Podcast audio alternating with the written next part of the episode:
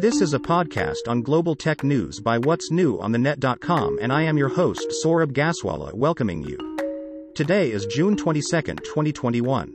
So here are the headlines.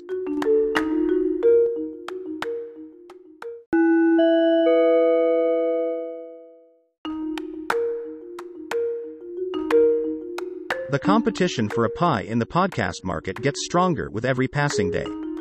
Facebook has rolled out live audio rooms and podcasts as part of its plans to bring social audio experiences to Facebook.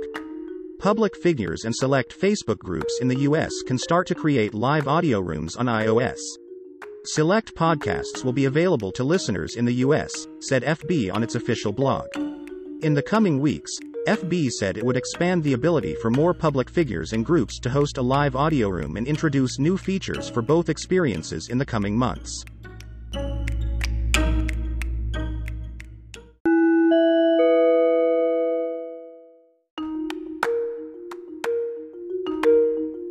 If you are on TikTok, this one could be for you. TikTok creators will no longer need to add the line link in bio, at least on some kind of content because TikTok has rolled out Jump, a new way for creators to add interactivity to their videos via third party integrations. All of it means, for example, if someone is making a video about hiking, they could embed a link to a hiking app, which would allow viewers to pull up a do and don'ts list inside of TikTok with the tap of a button. Little touches like this are always welcome by video creators, right?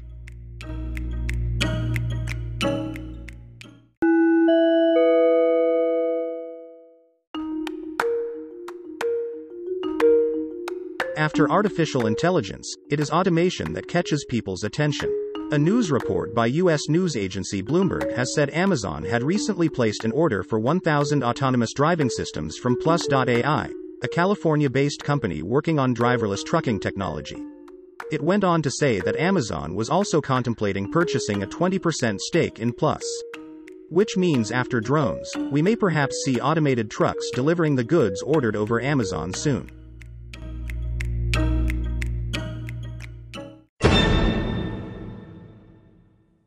An announcement. Do you have a startup to tell the world about? Or some new service? Why don't you go in for a promoted post in this podcast and reach thousands around the world? Advertising at extremely affordable rates. Just write into what's new on the net.com at gmail.com.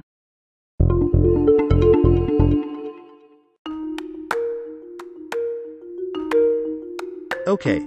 Welcome back to this podcast by What's New on the Net. Now, tell me this. How many times have you unknowingly shown sensitive information off your computer screen to others while in an online meeting? There's now a new app called Blur Web which claims to blur your screen while you are sharing it live over Skype, Zoom, or some such. Apparently, you can blur it with just one click. That's blurweb.app for you.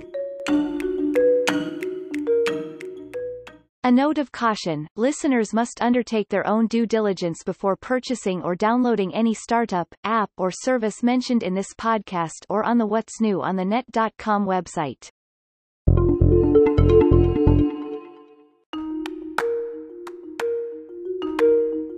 And with that it's a wrap.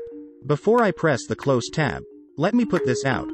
Please do keep sending us suggestions on how to improve our content and maybe the type of news stories you would like us to cover. You may write into us at what's new on the net.com at gmail.com.